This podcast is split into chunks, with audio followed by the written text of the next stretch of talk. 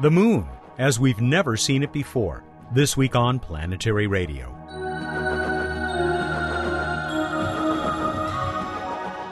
Welcome to Public Radio's travel show that takes you to the final frontier.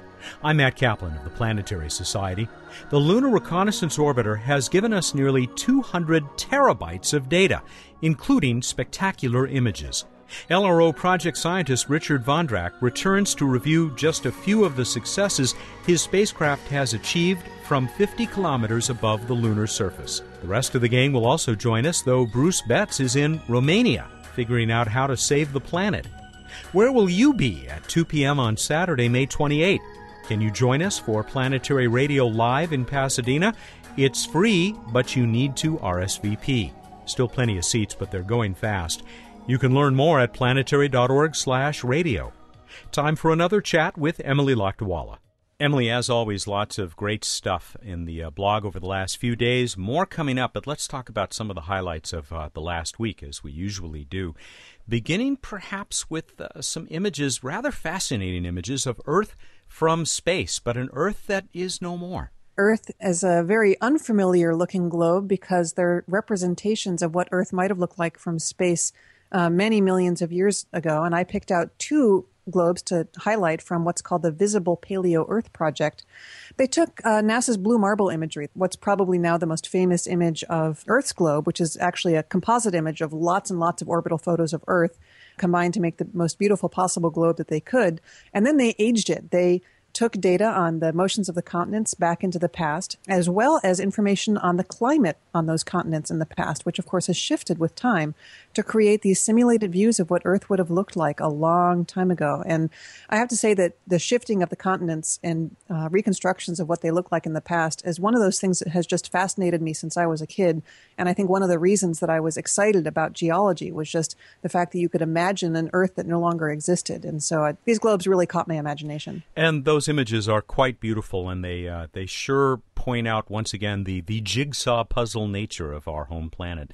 Let's move on to something else that you did, and this has everything to do with one of the most exciting events uh, this month and that is Dawn coming into a sight of its first destination. Yeah, I am so excited about Dawn approaching Vesta, and I thought that this would be a good time to go back through Marc Rayman's voluminous Dawn journals, where he explains in great detail what Dawn's going to be doing, and pull out the highlights. And uh, in paragraph format, I, I looked at each phase of Dawn's mission at Vesta. The Vesta part of the mission will be about 15 months long, and it starts very far from Vesta and slowly spirals in, kind of stopping to do orbits in one position for a few periods. There's a survey orbit, there's a high altitude mapping orbit, and a low altitude mapping orbit, and so on. And each one has different science goals. So I explain all that in this post. Um, right now, we're just in the approach phase, though, and I haven't yet seen any images of Vesta, but I'm looking forward to the first ones. And I am proud to say that Marc Rayman, uh, that uh, project engineer for the uh, Dawn mission, uh, will be joining us next week on this show. A return visit for Mark. I think he's been on a couple of times before. Perhaps by then we'll have the first of those uh, still rather distant images from that uh, that big asteroid. Last thing to mention, very briefly, a new contributor to the blog. And this is just one of those uh, fortuitous events. You know, for probably a year or two, I've been wanting to have some other contributor to the blog who can fill in some of the gaps things that I don't cover, like human spaceflight and private spaceflight. But I wasn't really actively searching. And then suddenly I got an email out of the blue from a guy who had a blog and wanted my advice on how to um, raise his profile, maybe get into the business of science writing. And I looked at his blog and it was perfectly complementary to mine. So I invited him on board. What is his name again? Jason? Jason Davis. Well, look for that. Uh, we'll put up a link to it, of course, at planetary.org slash radio or the page for this current episode of Planetary Radio. Emily, we're out of time. Thanks again. All right, see you next week. Emily Lakdawalla is the Science and Technology Coordinator for the Planetary Society and a contributing editor to Sky and Telescope magazine. Up next, we'll head out to the moon, and that'll be right after we hear from Bill. Hey, hey, Bill Nye, the planetary guy here, this week expressing concern about the SETI Institute, the Search for Extraterrestrial Intelligence Institute, is having some financial trouble, and they've decided to shut down, at least for now, the Allen Radio Telescope Array. This is a group of radio telescopes in a valley in Northern California in the United States. And I've been there, and it's a cool thing. It was built by the good graces of Paul Allen, one of the Microsoft founders. And it's a great idea. And the idea is to listen for alien radio signals, alien signals that would be evidence of alien civilizations. This sounds like an extraordinary and crazy thing. It sounds like science fiction.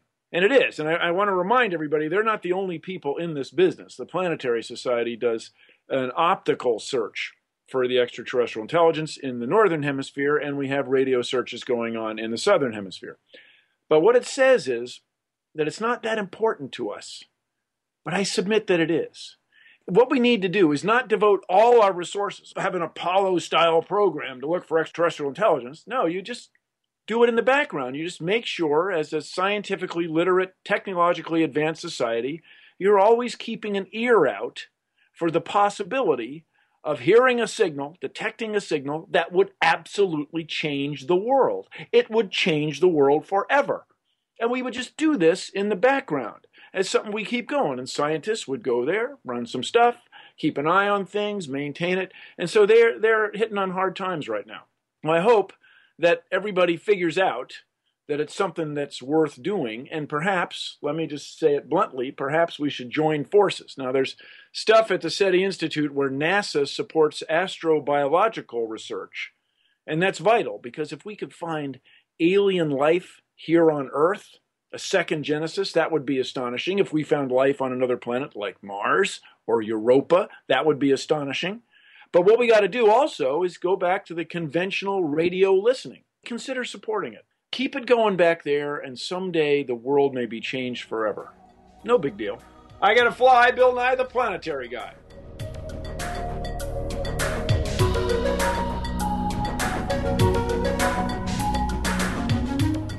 Combine all the data from 50 years of moon missions, and you still won't have as much as was returned by the Lunar Reconnaissance Orbiter in just one year.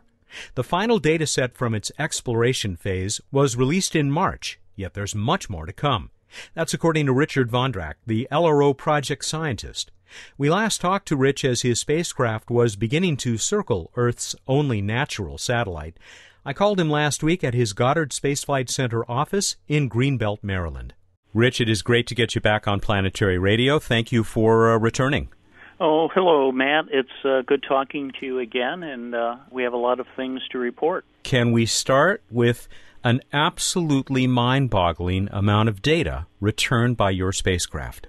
Well, LRO is uh, in a wonderful position in that uh, we're exploring the moon, and the moon is this wonderful world right next door to the Earth. Being in a uh, mapping orbit, because we're close to the Earth and we have a dedicated ground station, we're able to return a tremendous amount of data.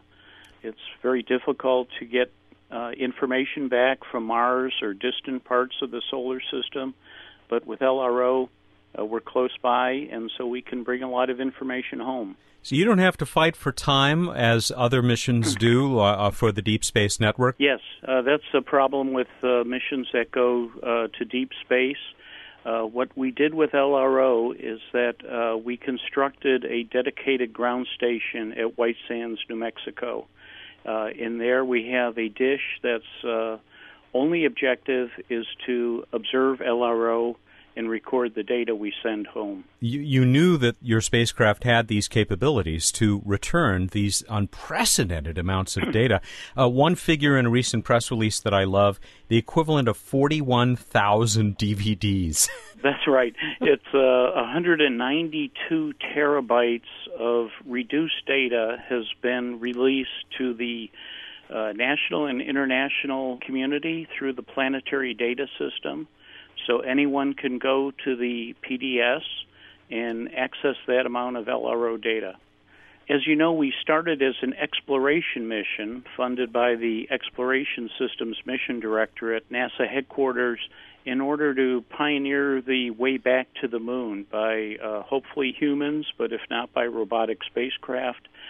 And uh, the agreement with ESMD was that all of our data uh, from launch would be made available to the engineers at NASA, but also to the scientific community through the planetary data system. And that's a public uh, archive uh, that anyone can access. How much of that 192 terabytes of data is uh, is imaging data? Most of it. The majority of it is imaging data. Uh, we also have a substantial amount of data from our uh, technology demonstrator, MINI-RF, which is a uh, synthetic aperture radar system uh, that is on LRO. Why use that system? I mean, it's not like Titan where you need radar to look through clouds. Ah, well, the, the advantage of the uh, radar system is that it's a new pair of eyes uh, looking at the moon. Radar can penetrate beneath the surface and in fact, it has uh, discovered uh, features of impact melts that are not visible with the camera. And in addition, uh, the radar can look into shadowed craters uh, where there is no sunlight and just looks black to the uh, to the camera system. Makes sense since it's providing its own light in a sense, bouncing it, It's an radar. active uh, sensing system.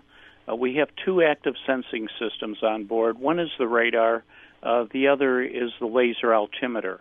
Talk about that altimeter too, because you have gotten a tremendous amount of data back from that. 3.4 billion measurements? well, actually, right now we're up to 4 billion, which is uh, staggering. I think right now we know the topography of the moon better than we do the topography of any other object in the solar system. You've seen the beautiful maps, uh, the topographic maps of Mars made by a predecessor experiment called MOLA. That experiment uh, was based on about 700 million measured points. And right now, uh, we're over the 4 billion uh, measurements uh, on, on the moon. On a smaller body? On a smaller body. Mm. and because we're in polar a- orbit, we've virtually uh, saturated the polar regions with laser beams so that now we can give you maps of the topography, uh, the shape of the polar regions, with a contour interval of about 10 meters. Mm. How about those polar regions? Remind us of why this mission has paid such close attention to those, as have other missions. Well, Matt, the reason is that the polar regions of the moon are unique in the solar system.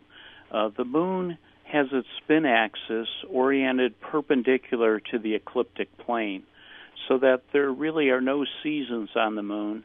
The tilt of the lunar pole is only one and a half degrees so that there's regions in the polar regions where the sun never shines. These are called permanently shadowed regions.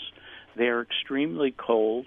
We now know through LRO measurements that they're the coldest regions in the solar system hmm. uh, with a temperature of less than 30 degrees Kelvin, 30 degrees above absolute zero. Wow. There, we think that there are volatiles that are sequestered uh, that there's uh, materials like water ice, carbon dioxide ice that are preserved underneath the surface that could have two benefits, two uses. One is by measuring them, uh, we can understand better the history of the Earth Moon system, and we can also perhaps use these uh, volatiles for resources. Expectation before LRO was launched was that if there is water ice at the poles, they would be confined to the permanently shadowed regions that are very cold. A very provocative uh, measurement from the uh, neutron detector, uh, LEND as it's called, on LRO. This instrument was supplied by Russia. And by measuring the, the neutrons, uh, we can infer the presence of hydrogen. LEND is showing that some of the permanently shadowed regions indeed have large concentrations of water. Uh, and then it's also showing that some are dry. The surprising result is that some of the regions near permanently shadowed regions, regions that are illuminated at times, these regions also have water beneath the surface, or in fact, to be specific, hydrogen beneath the surface, but we presume it's in the form of water. This is very uh, exciting future astronauts could go to these regions that aren't as cold and dark as permanently shadowed regions inside craters and perhaps harvest that water for, for use for exploration. That's Richard Vondrak, project scientist for the Lunar Reconnaissance Orbiter. He'll tell us more about our moon in a minute when Planetary Radio returns. I'm Sally Ride. After becoming the first American woman in space, I dedicated myself to supporting space exploration and the education and inspiration of our youth. That's why I formed Sally Ride Science, and that's why I support the Planetary Society. The Society works with space agencies around the world and gets people directly involved with real space missions. It takes a lot to create exciting projects like the first solar sail, informative publications like an award winning magazine, and many other outreach efforts like this radio show. Help make space exploration and inspiration happen. Here's how you can join us. You can learn more about the Planetary Society at our website, planetary.org/radio, or by calling 1-800-9-WORLDS. Planetary Radio listeners who aren't yet members can join and receive a Planetary Radio t-shirt. Members receive the internationally acclaimed Planetary Report magazine. That's planetary.org/radio. The Planetary Society, exploring new worlds. Welcome back to Planetary Radio. I'm Matt Kaplan. The Lunar Reconnaissance Orbiter is buzzing the moon, flying just 50 kilometers above its surface. LRO's instruments are probing that surface and returning incredibly detailed images. Project scientist Richard Vondrak couldn't be happier with the results so far. Is all of this science already returned by LRO? Is this just the beginning? Oh, it certainly is the beginning. Uh, the 192 terabytes of data that we've uh, discussed was the results of our one year exploration mission. Got into our mapping orbit on September 15th of 2009. Uh, we spent one year mapping the moon for exploration purposes. Uh, and then, rather than shutting off the spacecraft and ending the mission, NASA headquarters decided to fund us for an additional two years to do what we call the LRO science mission. So now you're into the science mission. How much longer can we expect uh, LRO to be uh, returning data about our moon? We're in a 50 kilometer low altitude mapping orbit and this orbit requires uh, monthly propulsion burns in order to raise our altitude so that we don't impact the moon just due to the gravitational anomalies. We could stay in this orbit through the fall of next year, but we're going to uh, propose an additional two year mission. And so, in order to prolong the life of LRO, uh, we're planning uh, later in about five or six months uh, to raise the orbit of LRO into an eccentric orbit that has a uh, a fairly long lifetime. Mm. So uh, we're going to be able to uh, see LRO around the moon for probably another five or six years. Although our funding uh, to make operational measurements and to reduce the data may run out before the spacecraft impacts the moon. Just a word or two as we run short of time about, I'll only mention a couple of the uh, myriad images that uh, this spacecraft, your spacecraft, has returned. They are starkly beautiful, magnificent desolation, as uh, Buzz. Aldrin mm-hmm. once said. The image that you have of uh, Far Side, the far side of the moon, not yes. note, not the dark side, uh, that looks so strangely familiar, eerily familiar, and yet it's completely foreign from what we normally think of as that moon that we look up at every night in the sky. What's appealing about the LRO images are the uh, clarity, the sharpness of the images. The LRO cameras we have, we have a narrow angle camera uh, that measures the surface with a resolution of 50 centimeters. Mm. So if you go to our website, you can uh, download images where you can see rocks and boulders that are meter size, and uh, it's just phenomenal to look at those because they're they're so inspiring with the detail. Uh, in addition, we have a wide-angle camera that continuously maps the moon uh, with a resolution of 100 meters, uh, the size of a football field. Those images were uh, of the entire moon were put on uh, our website in March, so you can go there and you can download images of the lunar hemispheres uh, that are about 500 megabytes of data, so it's quite a bit.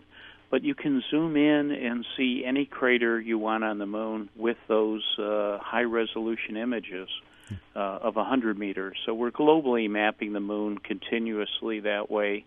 And with the narrow angle camera, we have about 15% of the moon already mapped. And as we go on in time, we'll map more and more of the moon with that incredible spatial resolution. It is marvelous. Uh, there's another one I'll mention that I saw right up front on the website, which we will provide a link to, of course, the Lunar Reconnaissance Orbiter website, of a relatively fresh impact crater with the, the beautiful ejecta. It really looked mm-hmm. like a flower. That's right. That that was the uh, small crater that was on the website on April 21st, I believe.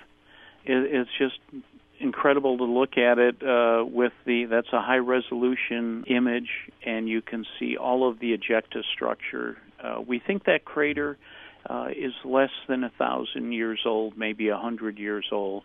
That's why it looks so uh, incredibly fresh, like it was just made yesterday. And I know some other features that uh, you've got a handful of images of. Uh, for example, Tranquility Base. Take that, moon hoaxers.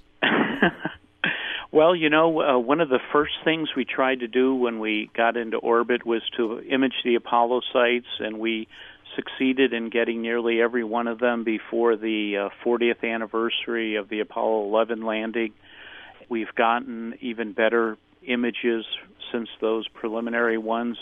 You can see all of the artifacts brought to the moon. You can also see the tracks left by the astronauts. Uh, this was very surprising because, although we should have expected it, but as the astronauts walked across the surface, uh, they kick over the regolith, the uh, dirt on the surface, and what you can see is the a trail they leave. They're not individual footprints, but you can in fact uh, see the evidence of them walking across the surface.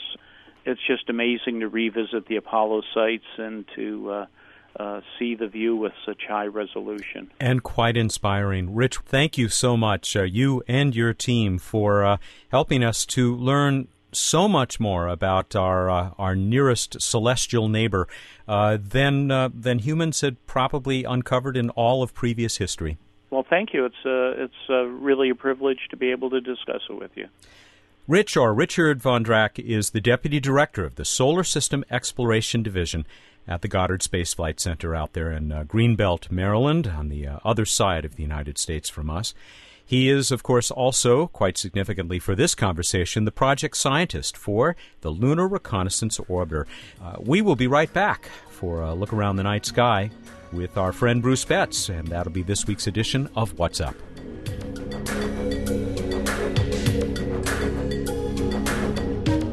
Bruce Betts is the director of projects for the Planetary Society, and he is in Romania? What are you doing in Romania? he said with a note of alarm in his voice. I don't remember. you just woke up I know and there you were. supposed to be here, and I just got here a couple hours ago, and I'm still kind of fuzzy. But I know there's something I'm supposed to do. Some conference or something, or it's the Save the World conference, Planetary Defense Conference. So it really is the Save the World conference. All aspects of the near Earth asteroid threat. Well, good. I hope you come back having saved the world. that would be a plus. Yeah, we'll talk to you about that next week how Bruce saved the world. Well, uh, have a wonderful okay. time. How long are you there for? Conferences Monday through Thursday. Uh, well, we'll look forward to a report next time we talk to you. Uh, can you report to us on the night sky? I can. It's cloudy. There in Romania. Right. Actually, by coincidence, here too, so. I don't think it's cloudy everywhere in between, though. Anyway, that's not important right now. For those of you who don't have clouds, here are things to look for in the night sky. What's really spiffy keen is the pre dawn and will continue to be for the next couple weeks. Get out there, look half hour before dawn or, or so over in the east, low in the east, and it is just tons of planets. Four planets visible. Venus is the brightest, uh, hugely bright star like object. Jupiter is also really, really bright, but not as bright as Venus. And then Mercury is the other whitish one. So even got a rare Mercury occurrence uh, happening in amongst this. And then Mars. Mars looking reddish. And if you watch them over the days and weeks, you'll see them all do a little dance. Can I just ask you, couldn't the Planetary Society afford to put you in something better than a, a galvanized steel culvert somewhere? Oh, I requested that. Oh, I see. It's thematic for the planetary defense, where uh, each each one of the attendees at the conference is testing out a different type of bunker. I see. Well, I can tell it adds a lot to the acoustics. Okay, No, go. You may I go have on. no idea why it's an echo chamber.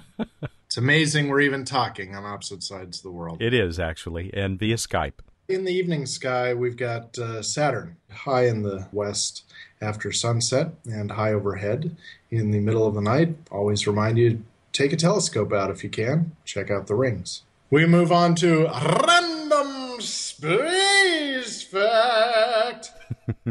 Speaking of asteroids, near Earth asteroid 2005 YU 55 will pass within 0.85 lunar distances from the Earth on November 8th of this year. Mark it on your calendar. This is a, a good sized object. It's a 400 meter asteroid. Would cause quite the uh, regional destruction if it, it did hit, which it has no chance of hitting, just to be clear, but it will be uh, coming within the moon radii. It'll reach about 11th magnitude, so not something that you'll be able to see naked eye, but we'll have all sorts of telescopes on Earth, radio and optical and infrared, trained on it as it comes flying past. Wow. Okay, let's roll on to the trivia contest. In the trivia contest, uh, we asked you about when Apollo 11 splashed down and it was taken back to the USS Hornet as the recovery ship. Who was the father of a future U.S. presidential candidate who was on the ship? We had pres- a, a sitting president, Richard Nixon, but also this father of future candidate, but he also had his own uh, impressive credentials, which is why he was there. Tell us, tell us, Matt.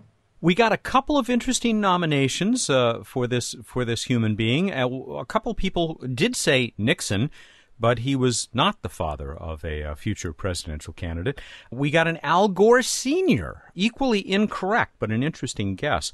No, the, the correct answer that most people came up with, uh, including our winner this week, Caroline Fletcher of Marion, Illinois, who I think has won before, though I couldn't find a record of it. Caroline said it was John S. McCain Sr., father to John McCain Jr., who, of course, ran for president most recently in 2008. So, congratulations, Caroline. We're going to send you a Planetary Radio t shirt. Yes, Admiral John S. McCain was CINCPAC at the time, Commander in Chief Pacific Fleet for the U.S. Navy. The, the Navy comes up with the best, hands down, the best acronym, CINCPAC. I love that. they do have impressive ones. They're not beyond uh, acronyms that have lots and lots of letters. And we did get uh, that mentioned by several people, including Peter Carboni and uh, Craig Hutchinson and others who mentioned that the Admiral was CINCPAC at the time. Okay, let's move on to our next contest. For this time around, thematically, here in Romania, I can't help but ask who was the first Romanian person in space? First Romanian in space. Go to planetary.org slash radio, find out how to enter. Fascinating. Shouldn't be too hard to discover this one. You have until May 16, Monday, May 16 at 2 p.m. Pacific time, to uh, look that up, get it to us, and win yourself a Planetary Radio t shirt if you're chosen by random.org. All right, everybody, go out there, look up the night sky, and think about Romanian echo chambers. Do they exist? Thank you, and good night. I think we have ample proof of that. He's Bruce Betts, the Director of Projects for the Planetary Society, who joins us every week here for What's Up. Planetary Radio is produced by the Planetary Society in Pasadena, California, and made possible in part by a grant from the Kenneth T. and Eileen L. Norris Foundation. Clear skies.